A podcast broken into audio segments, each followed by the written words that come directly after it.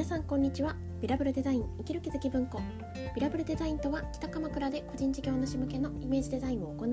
原田雅の夜行です。そんな私が日々生活する中で思う役に立たないかもしれないけれど止めておきたい心のピンをお届けしています。はいこんにちは。今日は好きというエネルギーが人の心を動かすというタイトルでお話ししております。お話ししたいと思います。はい。まずはじめに12分近況報告ですが今日はですねもう午後ですね。なんというか超珍しくかな。3日間ぐらい寝不足が続いておりますが。いや本当になんかでもですね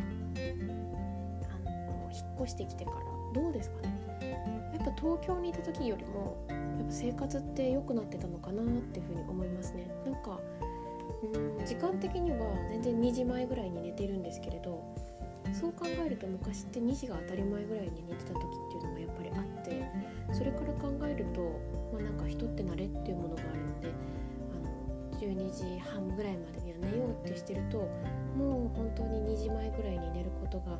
続いたりするとすごいこう寝不足だなって感じるんだなと思います。改めて人は慣れの動物ですね。えーと、いい方にいい方にというか私にとっては望ましい方向に今日ぐらいから戻していけたらなというふうに思ってます。で今日はですね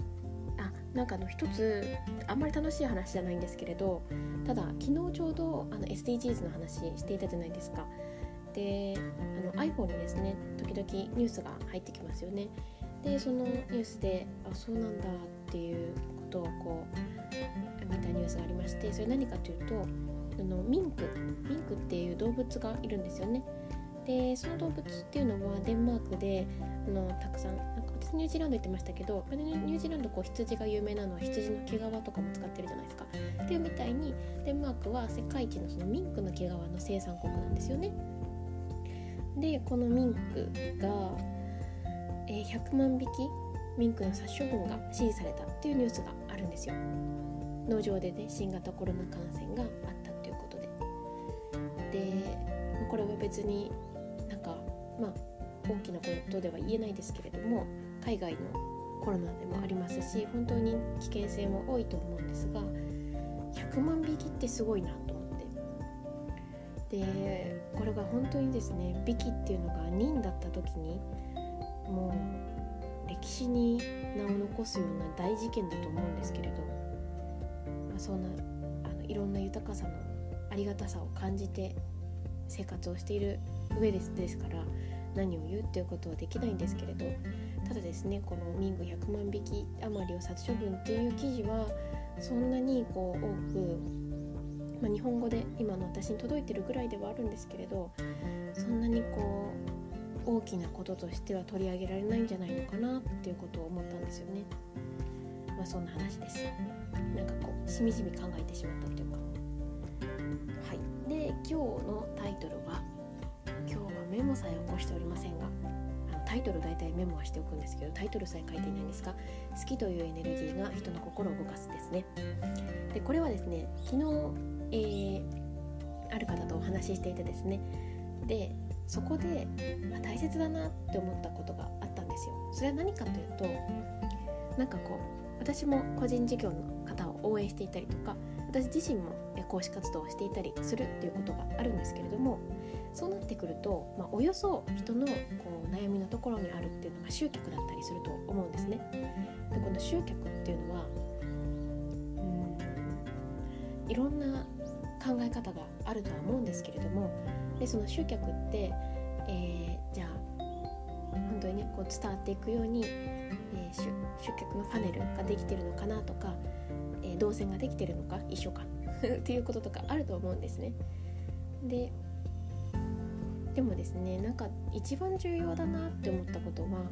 そのその人が伝えたいって思ってるその伝えたいと思ってる対象を私は本当に好きだなっていうことがなんかこう惜しみなく人に伝わっていけるぐらいこう惜しみなく好きっていうのが出せてる状態が一番のマーケティングなのかなって思ったんですよね。でその時話してた話っていうのはどういうことかどういう内容だったかというと、えー、なんかゆくゆくこう雑誌とかに出て取り上げられるくらい有名になりたいっていうような話があったんですよね。ででもいつも思うことは、まあ、その方はあの何て言うんですかね目に見えないようなお仕事をしているからこそ、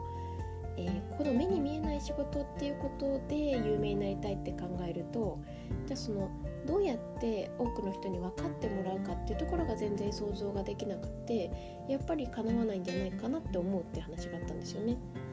で私にその取り上げられたことがある経験とかがあったわけじゃないんですけれど逆にえでも聞いていてですね私が何かの雑誌を見て誰かの対談とか記事を見て時に思うことっていうのはなんか自分の分野でなかった時ですね。例えば同じように個人事業主の方をお手伝いするブランディングの事業をやってらっしゃる方とかだったら内容についてすっごい分かりたいと思うんですけれどでも例えばじゃあサッカーの魅力とかうんと何ですかねなんとか工芸の魅力みたいなことを話しているそういうなんか記事がバーって出た時に思うことっていうのはの人ってこれは本当に好きなんだなっていうところだと思うんですよね。でそのあこのぐらい好きなあこの人はすごいそれが好きなんだなっていうことが別に伝わればいいってことだと思うんですよだからそれを記事を取り上げてくれる人は多分その内容が分かってすごいこれ面白いっていうのを取り上げてくださる